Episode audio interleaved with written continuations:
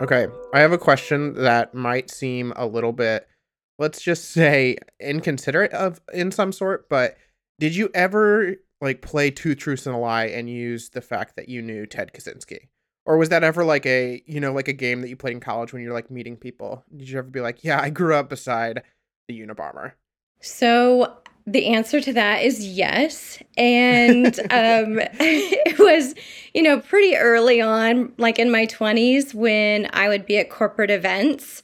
And Yeah. there's always those weird icebreakers where people are like, exactly what you just said, like tell two truths and one lie. And I would play the game. And then, of course, I would say, and I lived next to the Unabomber. And nobody ever believed me, not one time. Yeah. No, I I figured that's how it. I, I figured that's how it would go. It was it was the ultimate icebreaker though, I do have to say. Oh yeah, no, I think it would work every time. You would you would win the game every single time, and then you just have to answer about fifty questions after that. I'm sure. It always derailed what the presenter was trying to do. Yep. All right, everyone. Thank you so much for tuning in again. This is Schizophrenic Reads, the podcast. It's a nonfiction podcast hosted by me, Nathan Shurik. This week, I have Jamie Gehring on the podcast to talk about her book, Madman in the Woods. Jamie Gehring is a Montana native who grew up sharing a backyard with Ted Kaczynski, the manly widely known as the Unabomber. She is featured in Netflix's Unabomber in his own words, where she discusses her family's role in Ted's capture. Her native nonfiction debut, Madman in the Woods Life Next Door to the Unabomber, has been covered in publications such as Elle, New York Post, Slate, A&E True Crime, Oxygen True Crime, 5280. Uh, Is that like a local? That's really cool. 5280, Um, yeah, it's a it's actually a very cool publication. Nice. And uh, was even featured on Last Podcast on the Left, which is one of my favorite podcasts that I've ever listened to. So that is so cool. Uh, she recently shortlisted for True Crimes CrimeCon's True Crime Award for Best New True Crime Author. Other accolades include the 2022 PenCraft Book Award for literary excellence in nonfiction slash memoir. And uh, you now live in Colorado, just a little bit away from your home in Lincoln, Montana. Just welcome to the show. This is so exciting. You reached out to me a little while ago to talk about the book, and I I gotta be honest. I just finished it this morning.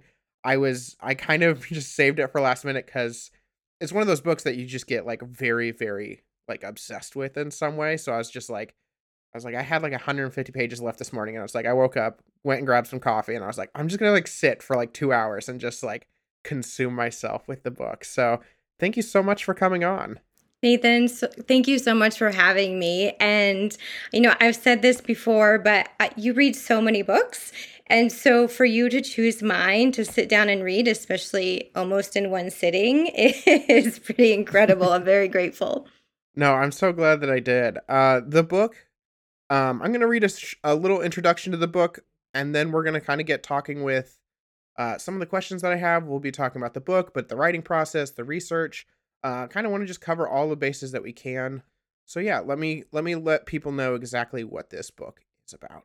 It's a haunting account of a 16 years when Jamie and her family lived closer than anyone to Ted Kaczynski, the Unabomber. As a child in Lincoln, Montana, Jamie Gehring and her family shared their land, their home, and their dinner table with a hermit with a penchant for murder. It's so haunting. But they had no idea that the odd recluse living adjacent in an adjacent cabin with anything more than a disheveled man brought young Jamie painted rocks as a gift, coffee and a little mug. We'll get into that. Ted was simply Ted, an erratic behavior, surprise visits, chilling events while riding horses and helping her dad at the sawmill. Ted was Ted, Ted for decades eluded the FBI in 17 years while mailing explosives to strangers and earning him the infamous title of the Unabomber.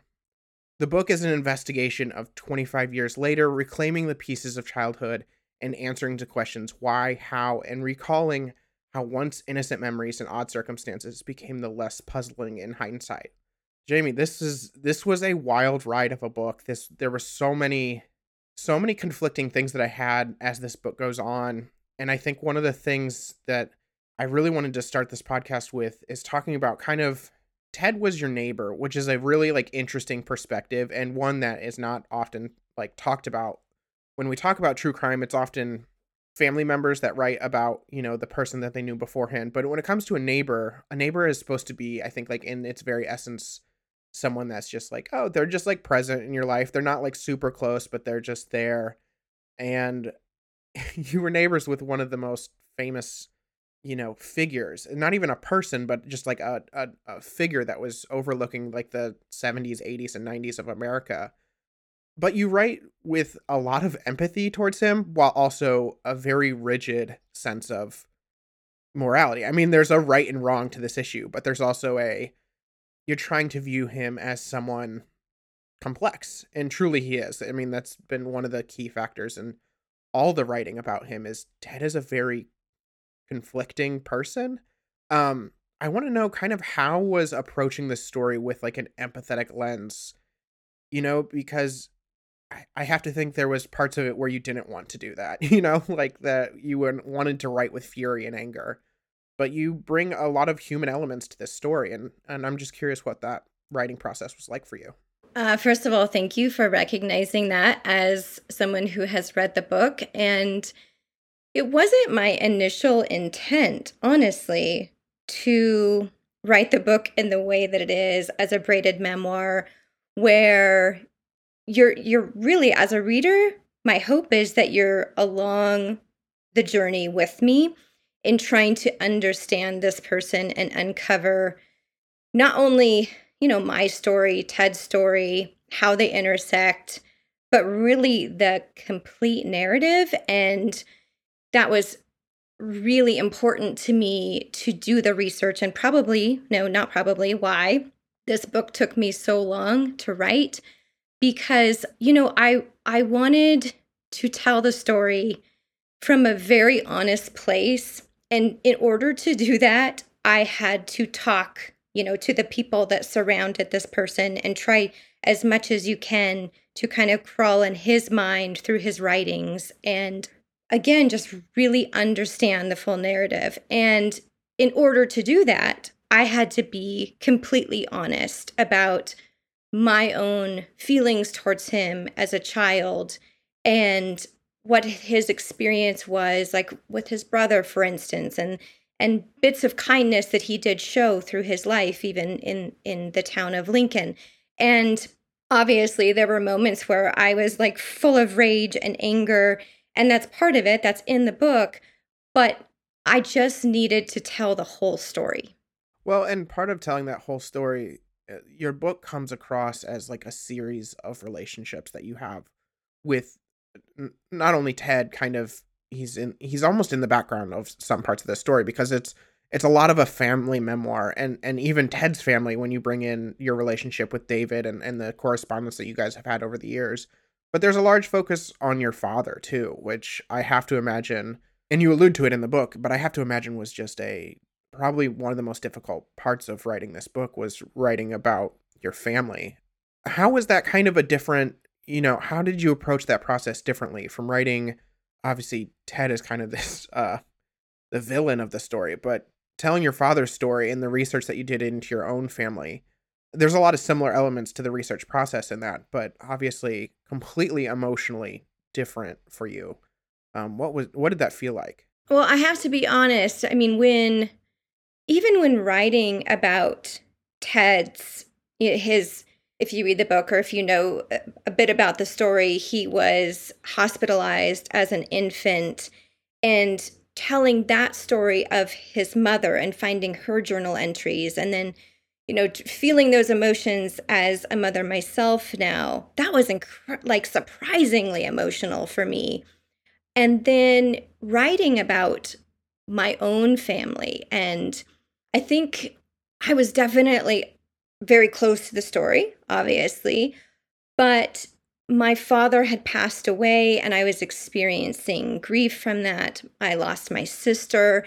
And so the time that I spent writing, which you'll probably find as as a listener, as a reader, memoirs especially who um, you know, do explore grief it's an incredibly difficult process for the writer, but I think it adds to the beauty of the writing and really just like the true human raw emotion that has to be conveyed when you're writing a book. And so it was very difficult to research, to interview Max Noel, FBI agent Max Noel, and hear about my father, but it was also really healing. And I think that also comes through. I mean, there's so many different layers of this book. It's not just a story about the longest running domestic terrorist in United States history, although that's right. a very important part. it also touches on our humanity and you know our connection as humans and I think it was all very important to the process. Well, so much so much of true crime is either a completely like the author is completely vacant from a story where it's just kind of a biography typically of a serial killer or something like that. Or there's a lot of complaints that true crime authors can get too involved in the story where you know they're just an investigative journalist and they they get sucked up into the the politics of the town or the histories and those types of things you i think do it you are you get involved in the story but it's because you were involved in the story. It's not just you are placing yourself in the midst of a you know a phenomenon. You were you were there you were present and it the the circumstances just evolved around you. And i found that just a really fascinating element of this story. I am curious if there was at any point that would did anyone warn you away from telling this story i mean it's it's one you've had to live with and one obviously that you've shared in a lot of different capacities but was there any point where you you weren't sure if this was the story for you to tell Absolutely. And uh, I actually wrestled with that quite often while writing this story. It was always, well, since Kaczynski's arrest when I was 16, it was a story that I wanted to tell. It, w- it was, I, I knew, and my high school friends will joke when they talk about it, like, you always said you were going to write this book. And it took me a very long time to decide to write it.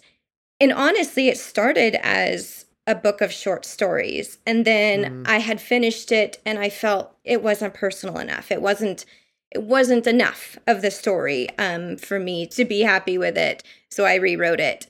But anyways, during that process, I definitely struggled with the book being out in the world. It's so personal, it's so close to my heart.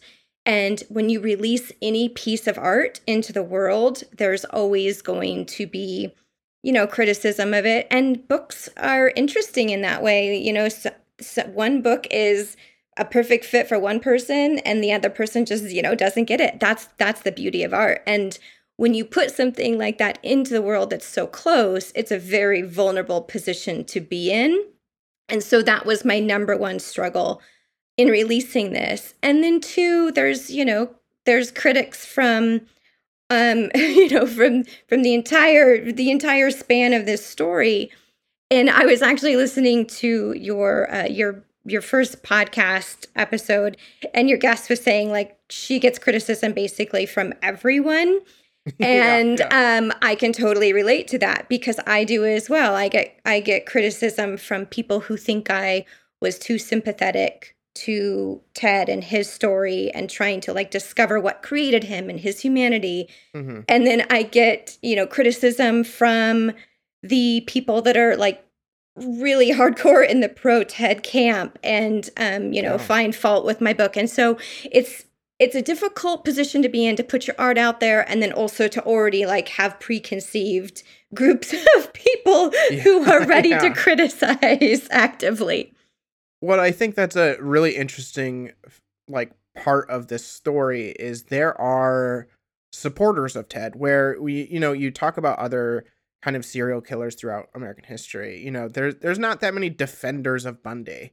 You know, there's not that many defenders of John Wayne Gacy, but when it comes to Ted because there is the underlying political motivations of it, that there's something I am absolutely 100% sure that you have experienced. And it's something that I have experienced just broadly talking about him online and stuff is just the comment sections where people are like, Ted was right. You know, like that's just like an interaction that you have online. And um, I'm just curious what your like what your experience with that has been like. Because I'm sure you've run across those types of commenters or reviewers even to your book or whatever, but it's just something that I've seen over and over again, and I'm curious how it's felt for you being, you know, part of the story in some way. It's a really difficult question to answer because it it's just a really hard position to be in. This is my story. This happened, you know, on a national level. This these things that I write about happened to me and my family and I needed to tell that story.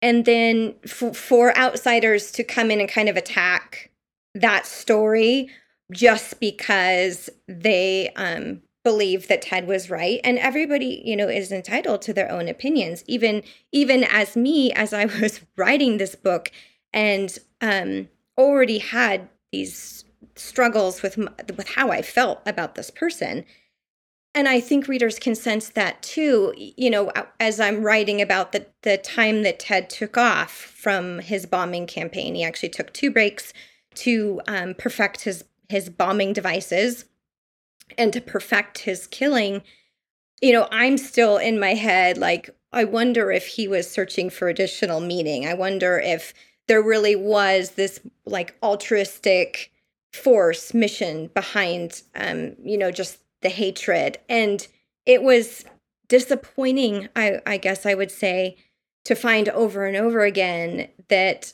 his words were kind of contradicting his mission. And you know again th- this person's very complex and people people can think whatever they want but it's the the comments are tough still and i try to just ignore it i know you're very familiar with you know just having to like not acknowledge shitty comments yeah. on the internet yeah. people it's like just a venue where you can say people think they can just say anything but sometimes it does still bother me i'll be honest yeah, no, I I t- I'll talk about something relating to like schizophrenia and society, and I will get some of the like wildest, most harassing comments imaginable, and there's always this instant where I'm like, oh, I need to like defend myself or I need to say something, and then it's like, I think there's just that realization you're shouting on the internet, mm. and um, the internet, uh, as much as it is made for shouting, it is not made for shouting back in some way that like you can respond to comments all you want, but I, I think a lot of us who have spent time on the internet and and time with things that are, you know, I I put it firmly in the air quote category of controversial. It just uh, nothing comes of these these internet fights over, other than just kind of an emotional exhaustion for at least, you know, on the personal level. And so yeah, I absolutely understand that withdraw from some of those um some of those arguments because it is it can be a uh, really difficult thing. You're spot on. You're spot yeah. on with that. I do want to ask about the representation that Ted has had in different media because I, I have to assume whether it was part of simply the research pr- process of this book or whether it was just something you've lived with your whole life is we've we've had TV shows and documentaries and you have been a part of um, at least one of them that I'm familiar with, the the Netflix one. Broadly, before we get into like specifics about your role in the Netflix documentary, I am curious how you felt about those publications that have gone out and throughout your life. And and did you watch them or did you, you know, wait to watch them or what what what was that like for you? It's a really strange thing to watch parts of your life on a screen when you have no like zero creative input or control in what's being portrayed. And yes, I I have watched the different specials through the years and that was a driving factor in me deciding to participate in the Netflix documentary Unabomber in his own words because you know in addition to to writing my book and finally having a voice throughout the years I wasn't able to have a voice in this. And I felt like it was really important to me to finally be able to tell my story the way I wanted it told. But that's still, I mean, on you know, once it comes to editing and you know the the other content that's included, you still don't have any control in what the takeaway is um, yeah. from from the special or from the show. And so it's a strange place to be. The the very last one that was made was a um, an indie film called Ted K. And parts of that movie were actually filmed at my childhood home and on the surrounding property. And I, I, wasn't part of that process. However, when I went to the Montana Book Festival this last fall, I was able to kind of host the movie and then have a Q&A afterwards and just like that little moment of being able to interject my own truth into this movie that was made was really a pretty powerful moment and I really appreciated it. And there's still like there's scenes that there's one scene in particular where it's supposed to be my dad and stepmother are in the home and you can see him through the windows and Ted is outside watching and I, I like I can't watch that scene without yeah. just being like very triggered. no, I have to I have to imagine well, and it's it's like one of those stories that it can I, I'm sure references to Ted can come up in almost any circumstances, regardless of whether you're like you're actually talking about it or not. But like just references to him as a person or that time period, that that kind of that specifications.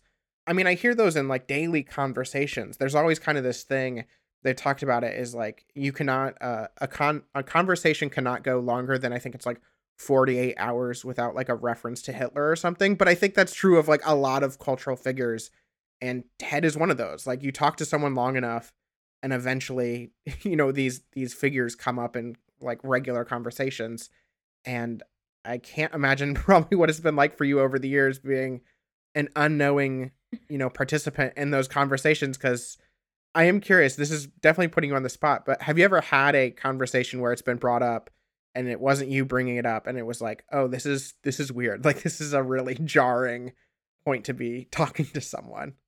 You know, I think there's been numerous times in my life where it has been brought up, and I'm like, oh, yeah, you know, I lived next to Ted Kaczynski, and the person is just like so taken aback by that and then them bringing in a conversation that it's like shocking for both of us. Um, yeah, because you're right. He was, again, the longest running domestic terrorist in United States history. I mean, especially for people growing up in the 80s, in the 90s, like that infamous sketch of the Unabomber with his yeah. hoodie and his aviator glasses is just like burned into our minds. I you mentioned the last podcast on the left, and I think it was Henry that as a kid had like that cutout picture in his binder, you know? like, I mean, I've seen t shirts with it, like just like people at like the state fair or something, someone will have a t shirt with that sketch on it. And it's like, this is wild. Yeah. No, it's it's wild. And being part of this story, I just like it's still it's still like it's still so strange for me anytime I see it or hear the references. We're talking about like the 70s, 80s, and 90s as kind of this, uh, you know, Ted was kind of this backdrop to like the American psyche that was happening at this time. But this book, I mean, it's because it, you know, this is real life, this is how it happened, but it, it's set in Western United States. And throughout that time period of uh, especially the 80s and early 90s, the Western United States had a long history of extremely culture defining moments from the Oklahoma City bombing to Ruby Ridge to uh, you know right afterwards with Columbine. The West has kind of this frontierism that was happening growing up around that and obviously surrounding this particular story. Like how how have you perceived that the West because it's it's these stories that kind of captured the the American imagination in some way but also told a very very difficult story. Was that part of was that something that you've confronted? And I know you still live in Colorado, so you know, still living in that environment, you know, what was what was thinking about just like the West and how this story and not only just it doesn't directly intersect, but it, it does in so many ways. You know, like the the political climate of the day was very much focused on like these types of stories. What what was that considering the West? What was that like for you? Yeah, I mean, I know even in my book, I reference Ruby Ridge and the Freemen, um, which that happened in Montana as well in 1996. Um, and you know, there's there's all of these extremist stories, mm-hmm. and in in my mind, I, I know this is going to sound really odd, but even growing up around that, around the Unabomber, they still feel so distant mm. because I think I had such an insulated childhood in so many ways. And so my vision, my experience of the West was being able to ride my horse wherever I wanted to and looking on these expanses of land and not seeing one person one structure. Yeah. You know and and just being able to fully immerse myself in nature. And you know i tell the story about my grandfather and just kind of he ended up shooting a, a neighbor and um, telling that story and just kind of the lawlessness i suppose of the west and that cowboy mentality and that's something that is still like very ingrained into me. And when i think of the west that is what i think about instead of these extremists. Mm. but i i mean i understand where you're coming from. Looking down on it you would think i have a different perception but i think i've probably done that to like protect my own my own mental no, health. No i think that i think that totally makes sense. I mean it's it's this wild kind of um I I have always kind of loved like the myth of the West, like in a historical framework. It's just something that I've I've really enjoyed reading about through you know the decades and um of how things changed and stuff. And and now I think the change is you know this isn't not exactly the book, but the change from like the mythical West to the frontier West to you know all of these types of things, and then the extremist West that we kind of had in the 80s 90s that we're referencing. And now we are in like the real estate West. Like it's it's the West is only being tamed by billionaires buying up uh, ski resorts, and it's kind of sanitized the um, which I know is a is a particular word, and that's why I used it. But the West has been drastically changed, and not so much in like the physical landscape, but in like the it is now just the playground of like the ultra wealthy, and I think that's a really I don't know. When I was reading your book, but also thinking about Ted's manifesto, and then the relationship with how the West has changed as you know frontier but now it's like frontier with a trademark logo on it that it's like it's it's literally a business model. Is that something that's kind of i don't know played into your concepts of how you've looked at this story over time? Uh, specifically like knowing living in colorado is that any perceptions of that for you just overlaying the story or anything like that yeah, I think it's definitely troublesome and you know, it's it's sad to me because it's like when you grow up in that certain environment, it's almost like you're connected to the place and to see to see those places. Um and and I would say where I grew up, it's still about a thousand residents. It's still like a blinking stoplight. You have about, you know, you probably have nine bars and eight churches and one grocery store. I mean, it's it's very much a, a rural environment still, and there are still places that you can find that are that way, and that's why the locals call it the last best place because there is still that feeling of that Western lawlessness, and um, you know that.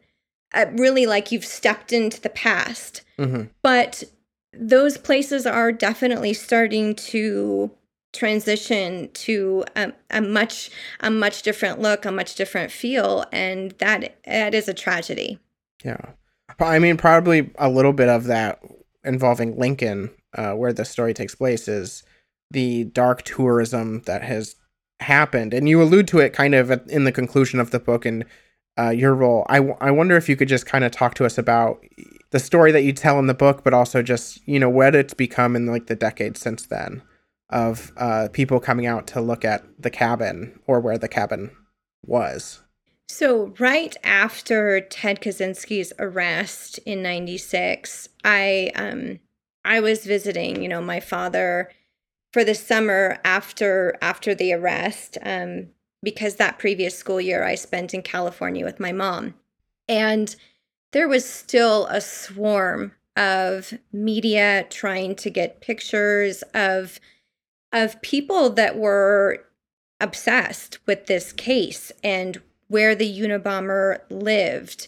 And it, it is a very interesting part of this of this case of this investigation. You try to imagine the longest running domestic terrorist in US history and what he was able to you know achieve from from his own mindset in that tiny little cabin. It's 10 by 12 uh, it is there's no running water no heat no electricity in the middle of rural montana I mean, he's four miles from town. He either walks or rides this very rickety little bicycle into town. He's riding buses to go deliver his bombs.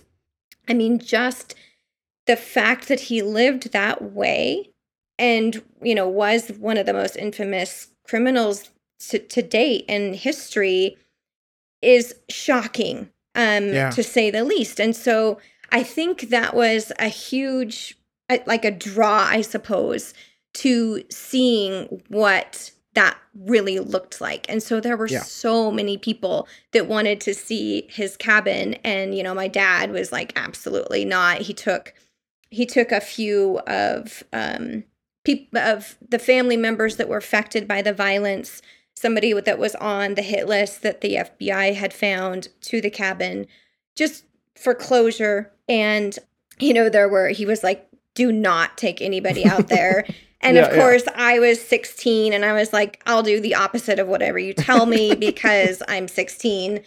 And Just charging, so charging ticket prices. yeah, exactly. So yeah, I took a few people out there and sold his trash, which I'm not especially proud of, but um, I did find out though that one of the one of the people that I did charge he had told me that he like had a connection and was on the list and then i found out later that he wasn't and so i was like i'm so glad i, I should have charged him more. Yeah yeah double double ticket price for that one.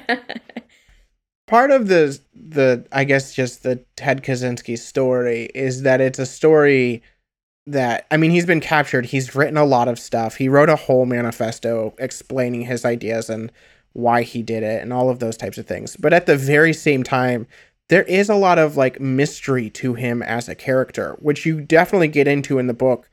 And I think based on I, you followed me for a little while, so you do know some of my reading tastes. But one of the things that I found most fascinating was Ted's interaction with the. It, it's kind of like the precursor to the MK Ultra program with the OSS, the CIA. How was researching that part of the book for you? I mean, that's just a. It's such a wild kind of tendril of of just like I could see how you could probably get to that point in the book and be like, I'm gonna now read 150 books on this subject and really just like spiral out. Um, your book does a really good job at like staying true to like just telling the story and not going in a thousand different directions. But I have to imagine there was a little part of you that was like, keep pulling the threads, keep pulling the threads. So um, just curious what researching that was like for you.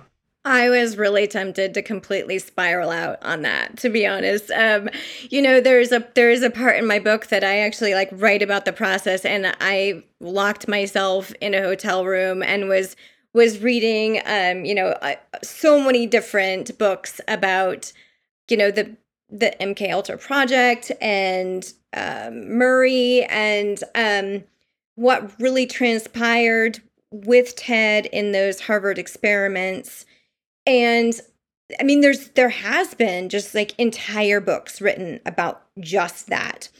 And so it was, you know, oh, and then I had to, of course, email David Kaczynski and get his take on it and what he felt about it and the changes he may have seen in Ted. And so it was definitely multifaceted for me. But I really had to just keep it to and uh, believe me, that chapter was edited down very heavily when I'm talking about this whole process. But you know, then I, I the FBI agents that that I spoke to about it, they were like, "Don't, you know, don't focus on that too much." Which again, I wonder why they would say anything like that. then, but I then I did find the letter from Ted, basically saying, you know, it was a thing, but it wasn't like there. It wasn't I wasn't being tortured and um who knows because he does downplay so many different things obviously that have happened to him in his life because I believe he doesn't want his thoughts, his opinions, his the beliefs he writes about in his manifesto to be looked at in any different way. Yeah. Which is why I mean I mean the legal theory surrounding his conviction when he decided to testify or when he decided to represent himself in court is uh, on this whole kind of genre of Ted wanting to be perceived not as like an insane person or a byproduct of experimentation, but he just wants to be a sane person with a sane idea and that sane idea is let's uh mail bombs to people. And it's like there's obviously like just this conflicting part of Ted Kaczynski not only through your book which is very obvious as as he is just this very weird hermit neighbor and then also famous serial killer but the story of Ted Kaczynski is that constant back and forth of this sane guy that's you know has some interesting theories and thoughts and wants to endorse himself as a sane person. And then it's also the confrontation with like, oh no, it is the madman in the woods, which you're weirdly enough, your book, that is the title of the book. However, that's not exactly the only like representation or that's not the only view that you have of him. So curious why Madman in the Woods why you went with that title. And I'm not saying it's a bad title, but you represent him in so many different ways that it's just a really interesting way to, I don't know, frame the conversation or frame the idea of Ted. So, my title was actually Life with oh. Ted K. Okay. And my publisher definitely wanted to appeal to more of a true crime audience. And sure. so, um, uh, which I understand. Yeah. And so they changed it to Madman in the Woods. Um, but I was very, very insistent that it had to be life next door to the Unabomber mm-hmm. because mm-hmm. it is truly a story about life. I really I really like that. The subtitle really just gives a such a cementing view on what the book is because like we've kind of alluded to, it is the story of Ted Kaczynski is in there. However, it's also your life. This is when you talked earlier about it being a braided memoir. It is a braided memoir because it is your life and your interpretations of these events, but it's also a history of obviously Ted, but it's also a look at your family life in uh, Montana, which was a really fascinating part to interweave all of these narratives so cohesively into one story.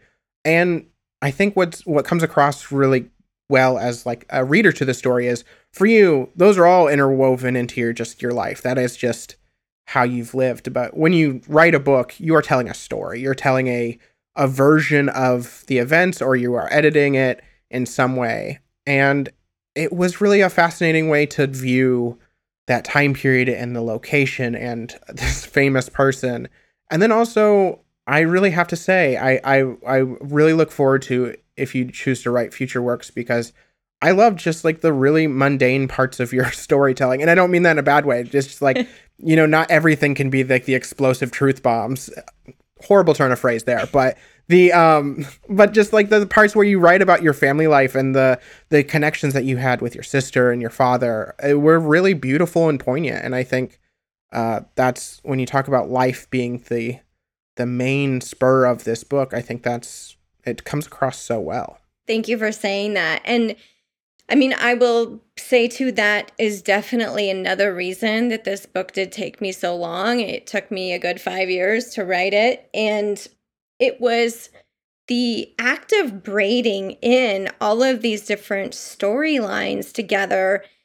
Um, you know, to, to one, not not lose my reader, but also to to to tell the story that I was intending to to express is was definitely a challenge and I wanted it to read more like uh, you know, I wanted it to be narrative nonfiction. I wanted it to be intimate true crime, yeah. and so these things that I was trying to do were were very difficult and challenging. And it really like forced me kind of outside of my own comfort zone and definitely made it challenging. But if i write only one book in my life i i'm happy with the book that i've written. No that's good. That's good i want to talk broadly about like the true crime genre because we are obviously in this like the golden age kind of of of true crime and you have you have been involved in all of it a book uh, documentary. you were on last podcast on the left, so you've got the podcasting going too. I mean, true crime as a genre is a phenomenon right now.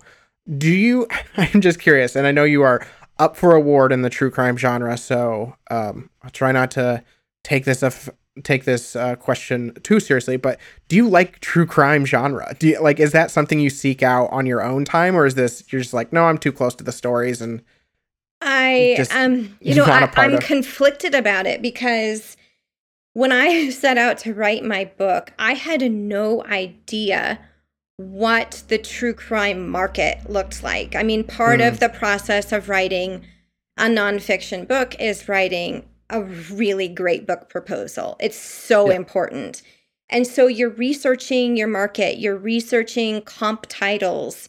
And that was a it was that time where I was like, "Oh my gosh, this is this market in true crime is massive."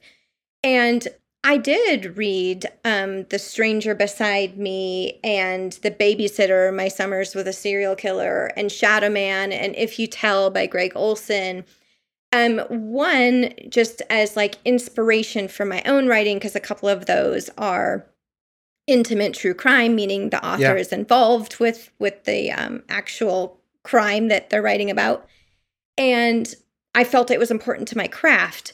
However, I have a really hard time reading it because um you know, I've I've experienced it and seen as many people have also unfortunately seen the ripple effect of violence and Mhm. how many people it really affects and for generations. And so that part is difficult for me when it's put Sure. into like a commercial lens. But then on the other on the other side of it, it was important for me to understand or try to understand the mind of a serial killer. And it was important for my own closure and my own healing to do that. And so I get it. I understand why people are drawn to learning about these people.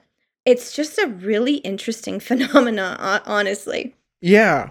Well, we talked about earlier with the interactions with like the Ted is right, you know, anonymous posters online, but there's also just like the genre of true crime has been plagued with kind of you would call it the fantasies, uh, you know, of some sense. It's it's people that talk very lovingly towards true crime figures. It's it's people that are like in, in some way in love with the serial killers and those types of things that it goes beyond research. It goes beyond a critique of society or a critique of a person. It, it's like weird obsessions. And um i want to let people know this is not what that book does but i think also it's just a really fascinating thing because one of the people that you have talked to about this book and i want to just give a shout out so people can go find it is um, you've talked to the last podcast on the left guys about this and one of their things that they make as like a forefront of their interpretations of true crime is like they I, I think i'm gonna like paraphrase it a little bit but they talk about these people as they're pieces of shit. Like the people that commit these crimes they're the bad guys. Like it, it's actually pretty cut and dry. Like we don't need to like chalk them up as being super villains or whatever. Like no they're just weird dudes and when they talked about ted and their main podcast uh it's yeah that's the story. They're telling it's it's a guy that has a lot of really complicated things in his life. And he's just he's a very strange dude but he's also yeah he he did some horrifying things. I'm just curious what was it like talking to the last podcast guys? Because they're you know they're such big big figures in this you know this genre of of media because i think it extends well beyond books and stuff it is a whole form of media Yeah, so I had really uh, no expectations going into it. I was real, I was so nervous. It was my first podcast, okay and um, the book hadn't even come out yet. So it was crazy because my first interview was with Elle Magazine, Mhm. and then my first podcast was with the last podcast on the left. and so I just got like thrown into the fire, right? With with trying to market my book. Um, but it was so funny because since then, like most of the time, um, people will like send a list of questions or like a guide, what we're going to be talking about. it was just like whatever the hell they wanted to talk about as like impromptu comedians or yeah. performance comedians. And, um, so we we started our conversation. It was uh, just Henry and I to begin with. so we're just sitting there, and I'm like, do you i'm i'm like a little bit nervous. Do you mind if i have a shot of whiskey? And, and i'm like do you do you want a shot of whiskey? Should we do a shot of whiskey together? And he's like i'm a comedian.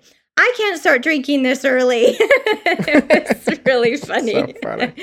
Um, um, but no they are the the thing i do appreciate about their show is they do incredible research. And you know mm-hmm. i know they have a huge team but they they really um they really put in the time to understand. And you're right like the, the one of the things that kind of threw me off as many of the things actually threw me off as we're talking because they're just hilarious and it's hard to kind of get back on track when you're talking about um, such serious things which is why people find their show appealing obviously.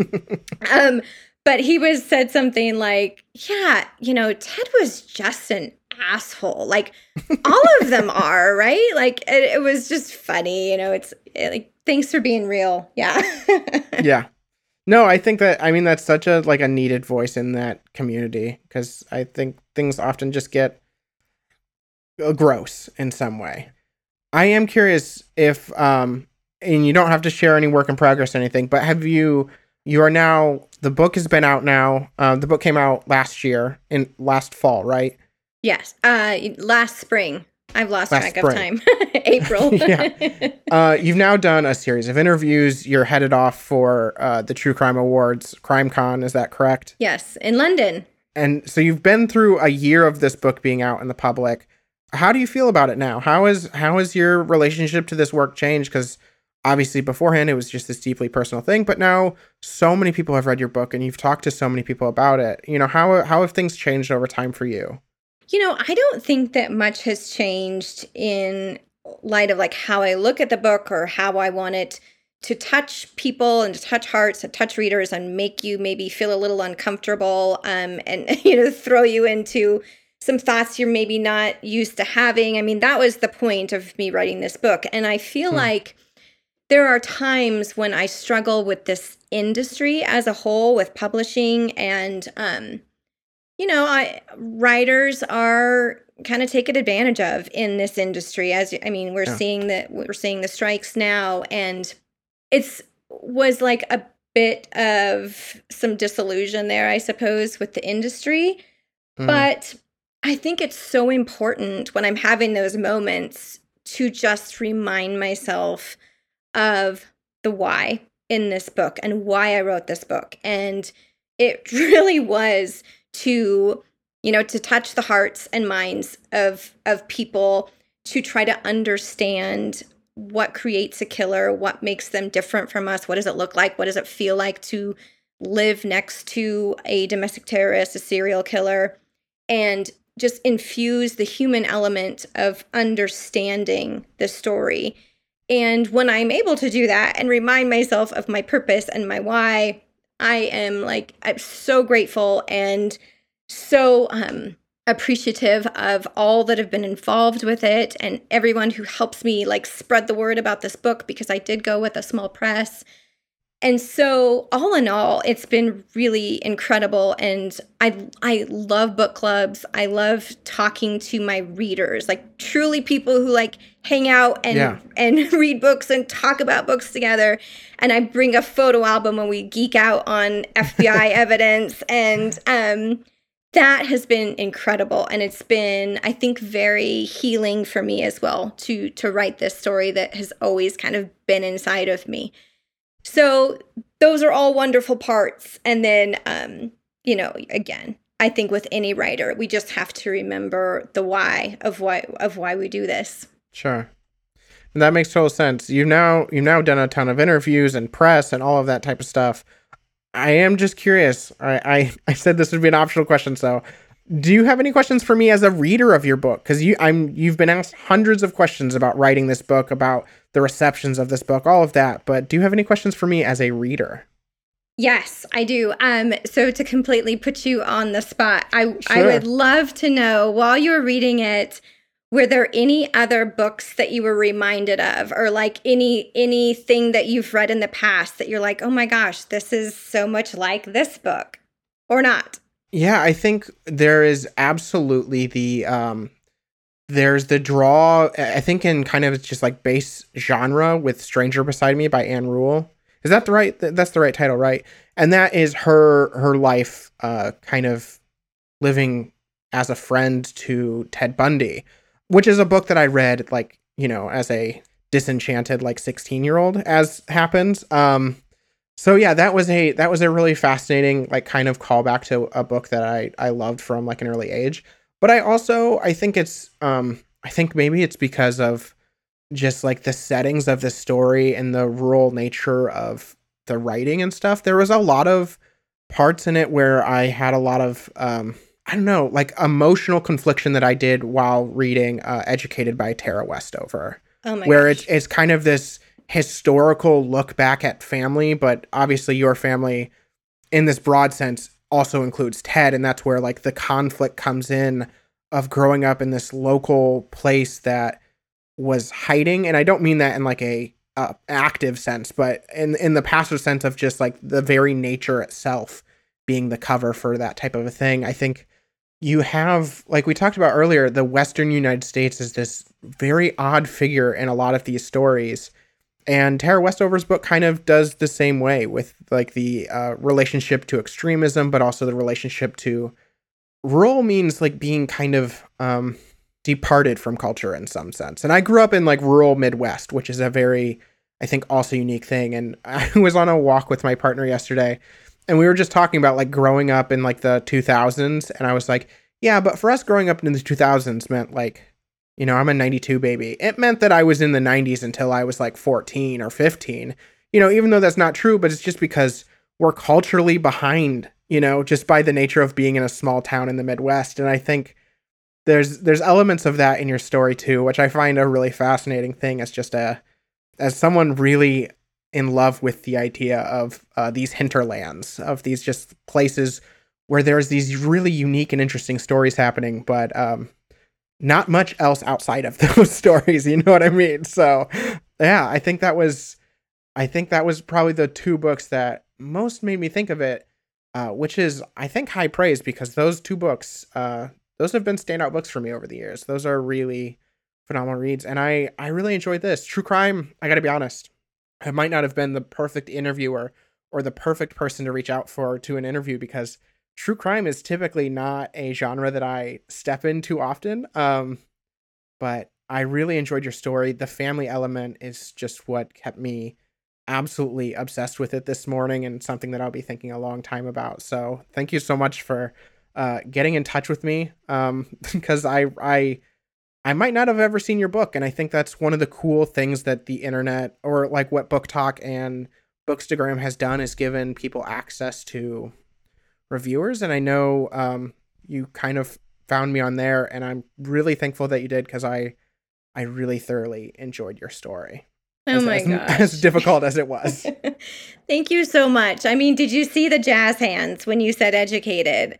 I couldn't help myself. It's one of my all time favorite books. Um, Stranger Beside Me was one of the books that I read while I was writing this and doing my proposal. And I'm like, oh my gosh, if I can at least like pull off a percentage of what Ann Rule Yeah. has done here in telling the story. So the fact that you just said both of those books, I mean, I could, I literally physically couldn't contain myself. no, I think I think I think like the the the genre that you're going for fits in really well with those two. It'd be a great uh like three part book series. I've always I always love doing those. I kind of keep it secret, but I really need to post about it more. When I tend to read a book, I often pair it with other things that are like not directly related, but kind of related in in some broad sense.